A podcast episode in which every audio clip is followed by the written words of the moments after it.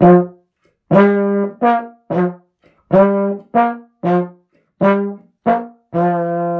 I'm Shelly. And I'm Cam. And this is Translating ADHD. After last week's episode, Cam and I got to talking about this coupling of confidence and competence and this notion of practice. And we realized that there is so much more to say on this topic. And conveniently, Cam already has a model that speaks really well to this. So this is what we're going to talk about for our next several episodes. Today, we're going to introduce the model and give you an overview of it. And then for our next several episodes, we're going to break that model down. And don't worry, it's not as complicated as Mount Rainier. This one's an easy one, similar to the six C's. And I think y'all are really going to like it. But before we dive into that, we have a really exciting announcement for all of mm-hmm. you. Cam, you want to tell them what it is? Yeah. So we've been doing this podcast for 66 weeks and we're developing our rhythm. We're developing a group of dedicated listeners. And from that, then we developed a Discord community where you can join and discuss episodes, discuss the concepts, the models, and we answer your questions. And so now we're taking it a step farther to group coaching. I wrote a book on accountability, and positive accountability is something that can be very effective in helping people get done what they want to get done. And so this group coaching effort, we're calling it Project X. We did a episode on this of this. There's that project. There's that thing that you know is important. It matters to you. It's relevant, but it's not necessarily urgent. Or maybe it's not that interesting today. Well, we're going to make a group coaching group around this, around Project X. So, quickly, let me go over the logistics of this group for all of you. We are limiting it to 10 people. So, if you are interested in becoming a member of our inaugural coaching group, visit the website translatingadhd.com and click on group coaching, or you can go directly to translatingadhd.com slash group coaching reach out to us via the instructions on that webpage. And one of us will get back with you to talk with you to see if you're a good fit for the group because we're really interested in forming a group that's going to work well together and that's going to be excellent support for one another. And I want to say one more thing is that I've been doing a group coaching model for about two years now. And there's a certain method to it, there's a certain process that I use that we're going to use here. It's proven, it works well. And so I just want you to know that we're coming with our best stuff here. So yeah, anyway, and stay, and you get to work tuned. with with both of us, which is the very first time ever that's been an option yeah. for anyone. I'm looking forward to it. Me so, too. Yeah. Okay, Cam. So let's dive right into your model. What mm-hmm. do you got for us today? Yeah. So something, you know, last week we were talking about a couple things. I did mention it last week. It was REBEL, an acronym, my initial foray into models long, long ago. So we introduced REBEL last week because of this concept of limiting scope around practice. We can do a scatter shot around our practice. We will dabble or put efforts one place and then stop midstream, mid stride, and put it somewhere else. And so it got me thinking, got us thinking about this whole how we move past imposter syndrome is through developing this competence and confidence together. And Rebel was really kind of the, the first thing I did in answering this question around my big dilemma. if you recall, listeners, my big dilemma was back in early 2000 when I had that conversation with my wife that I was working, but I wasn't really making things happen. I wasn't putting money in the bank.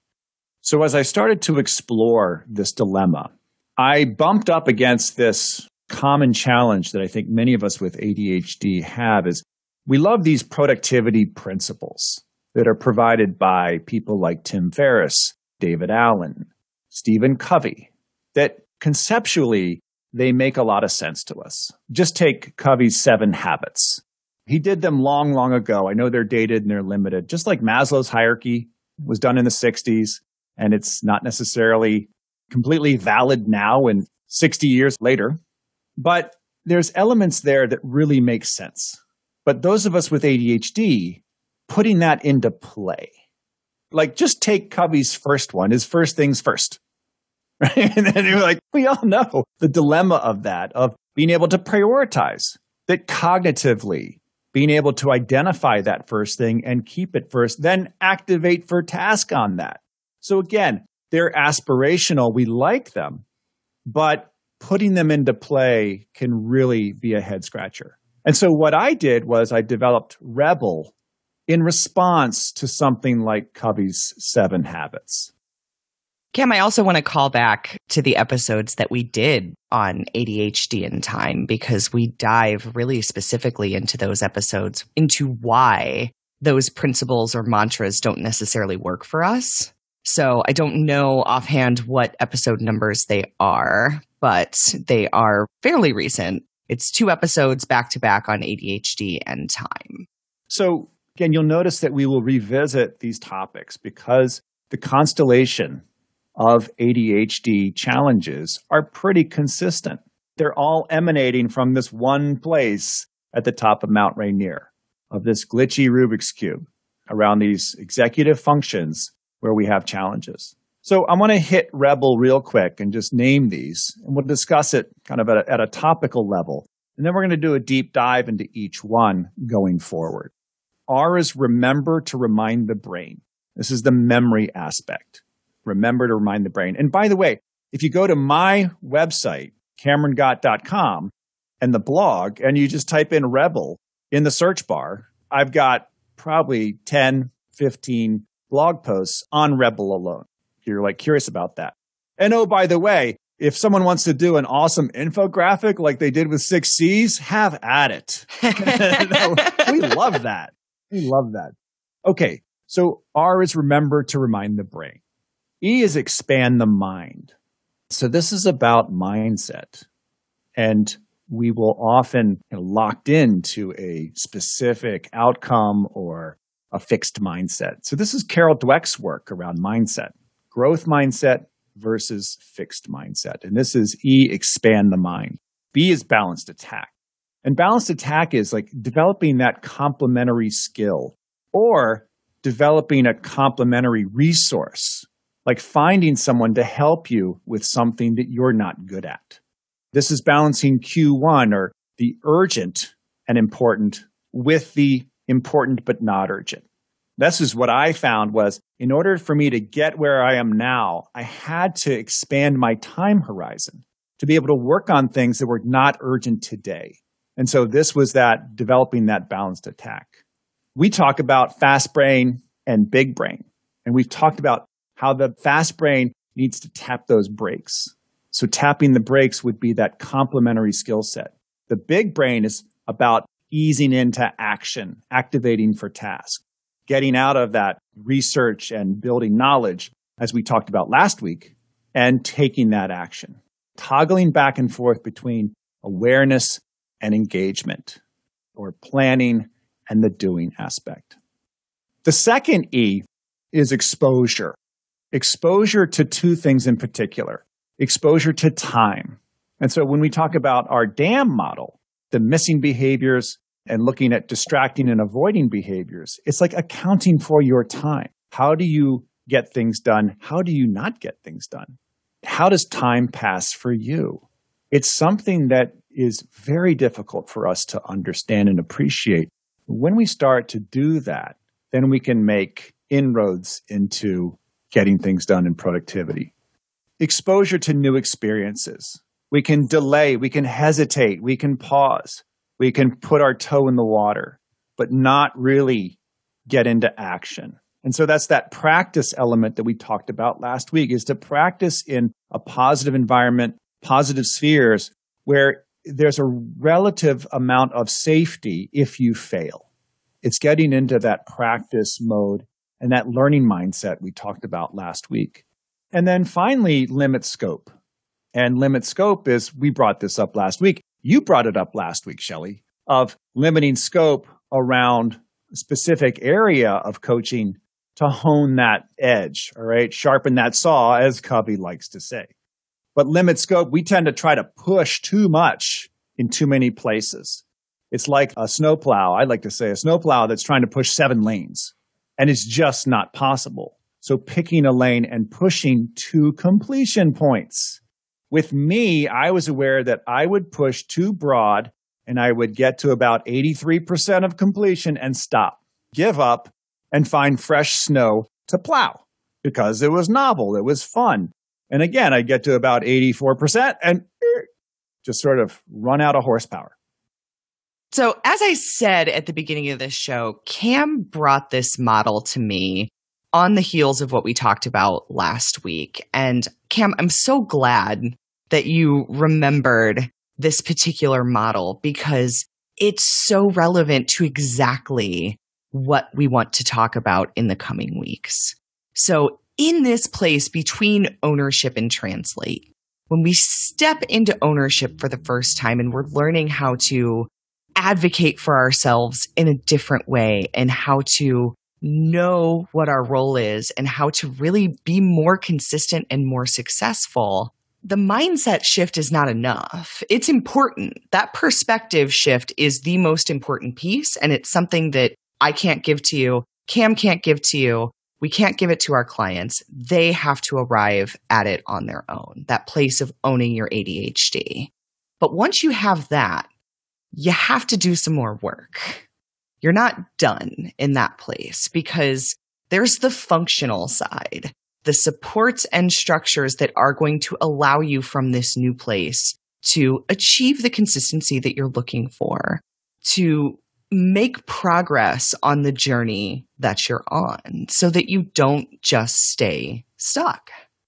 And that is exactly what this model describes. And I'm so excited to in the coming weeks dive in piece by piece and break these down for you. So if you're a little lost right now, that is okay. This is just an overview today.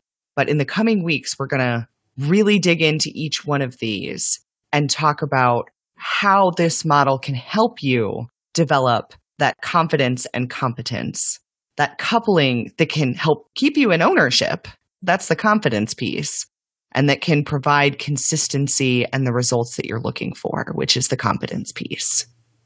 I'm appreciating how there's a subtle shift or distinction between what we're paying attention to between understand and own and own and translate.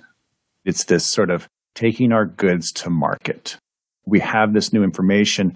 It's like, how do we put it into play? Putting what we know into play it's a little bit different. And as you said, mindset alone will not make this happen. Perspective shifts alone will not make it happen. I think what I'm appreciating is here's this model that's at least 17 years old and it's still relevant. I still share it with my clients. I still have it operating in my own background. As I come into my office every day and I start to work, I'm hitting these five areas consistently. And so what I like about it is it gives you five areas to pay attention to between own and translate. These five areas around remembering what matters. We will get up in the morning and it's a fresh day and we will put aside what matters or it just fades. It's that card catalog that we're building as we learn. That card catalog we set aside, we set down, a little wind blows those cards all over the place, and we don't remember. So, with remember to remind the brain, it's like finding a place to put these things. Part of keeping Rebel front and center is because I'm actually using it daily with my clients. Not so much interfacing with them, but in my own work to really remember what matters, to keep an open mindset and to practice that, to be in curiosity, to work on things that matter today, but also be looking out this week, this month, this quarter. And how can I make a gesture, spend some time with something to peer over that time horizon? Because things take time. there's things that, yes, we can make change very rapidly, but often it's a slow bake. And those slow bake things are often things that only matter to us. Cam, what I'm appreciating about this model is it encompasses some of what I teach when I talk strictly about time management. And this is bigger than that. This is about self management and doing what matters. That's really, this is the doing what matters model at the end of the day. But it starts with a really important element of time management, one that I talked about when we talked about task management, which by the way, those episodes that I brought up are episodes 50 and 51. So I thought that they were recent, but they were actually quite a while ago. ADHD in time. What are you going to do? What are you going to do? so the R right at the top of the model, remember to remind the brain. I love that that's first. And I love that it's there at the top of this doing what matters model because we forget. And I talk about that pretty extensively in the task management episode. We forget our intentions because the part of our brain that helps us remember to remember is faulty by design. So if we don't give ourselves cues and prompts to keep front and center what matters, we're going to lose sight of it. It's just going to happen and it's not your fault. It's not even ADHD. That is just how prospective memory works for all of us. So putting that one right at the top, I think is so critical and so important. And then after the R, what I'm appreciating, Cam, is this model is coaching. This is the work we do with our clients in coaching. This is what we are trying to bring to all of you each week on the podcast. So you can use this model not just as a way to do your work between own and translate, which is what we're presenting it for in the next several episodes here, but to do your own work around anything that we talk about in this podcast, to put that front and center, because this is a learning action model.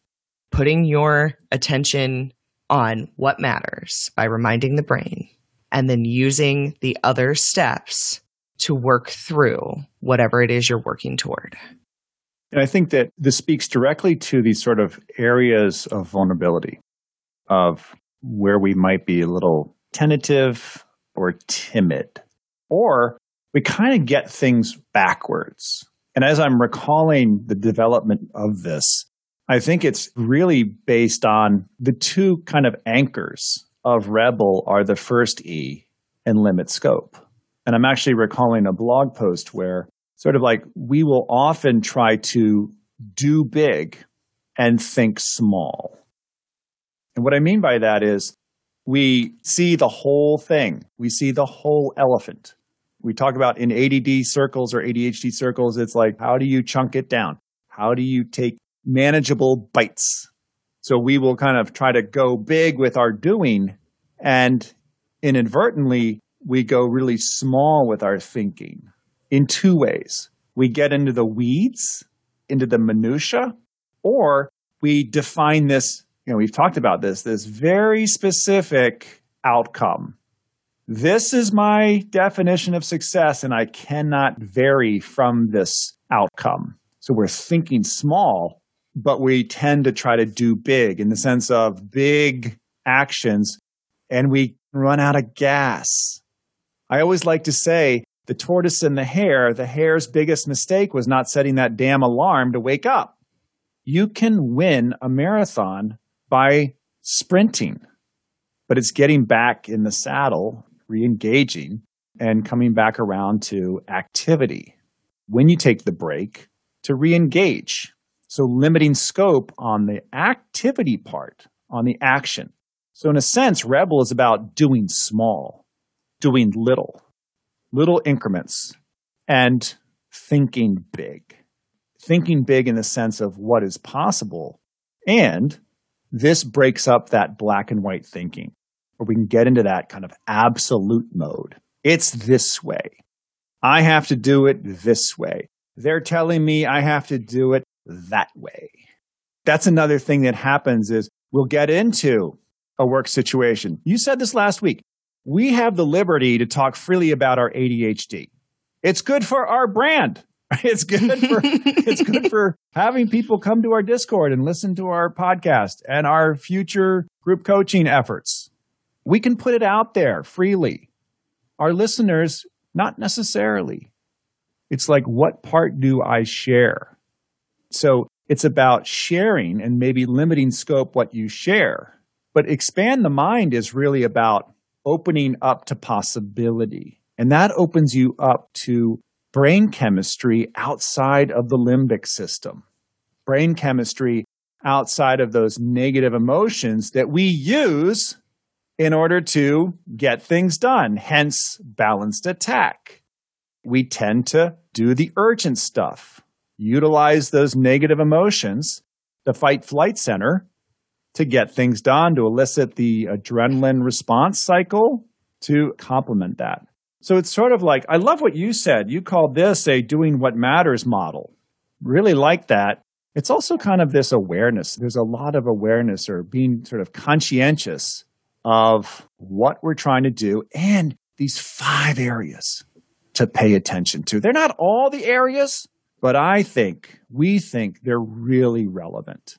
And I love what you just said about how expand the mind is in the coaching realm. All of these are kind of in the coaching realm especially remember to remind the brain is certainly in the ADHD coaching realm. As you were talking, Cam, I'm also noticing that this is very much a journey thinking model. And that's how we came to this model in the first place. So, after last week's episode, we were talking about a very specific type of client that tends to be attracted to working with me. And that is a client in transition. A lot of my clients are in that place where they are changing careers. They have made a decision to do something else. And so there is this massive set of tasks or potential tasks in front of them in all directions. There's professional development stuff, marketing stuff. When do I take my goods to market stuff? When do I know enough stuff? All swimming around and making it feel impossible for those clients to get to the end point. And so this is exactly the type of work I do with that client. It's about knowing what that end goal is, knowing where they're heading on this journey, where they think they're going, but also limiting where their attention goes now, choosing what to commit to and what not to commit to at this time because a career, especially the types of career, a lot of my clients are budding coaches themselves, new coaches. And a career like coaching doesn't happen overnight. It no. is. no, it doesn't, Shelly. It, it it does not. It most certainly does not. Both in terms of confidence and competence, and also in terms of the practicalities of building a business. It truly is a journey, and it's a lifelong journey. So it's really easy to look at an endpoint, to look at an experienced coach. Cam, I remember when I was a baby coach looking at someone like you who is really making a living at this, doing this thing that you're good at and that you love doing. And I couldn't envision that for myself. And the number of things between me and that endpoint seemed insurmountable. Many of my clients feel that same way most of my entrepreneur clients, whether they're in the realm of coaching or something else, feel that same way.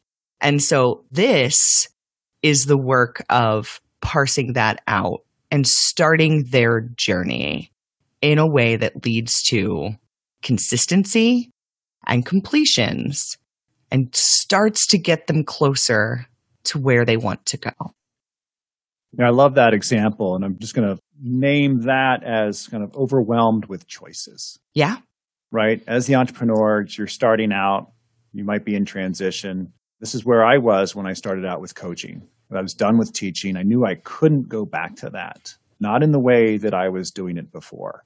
And so in this inflection point, you're presented with so many choices, a wall of choices.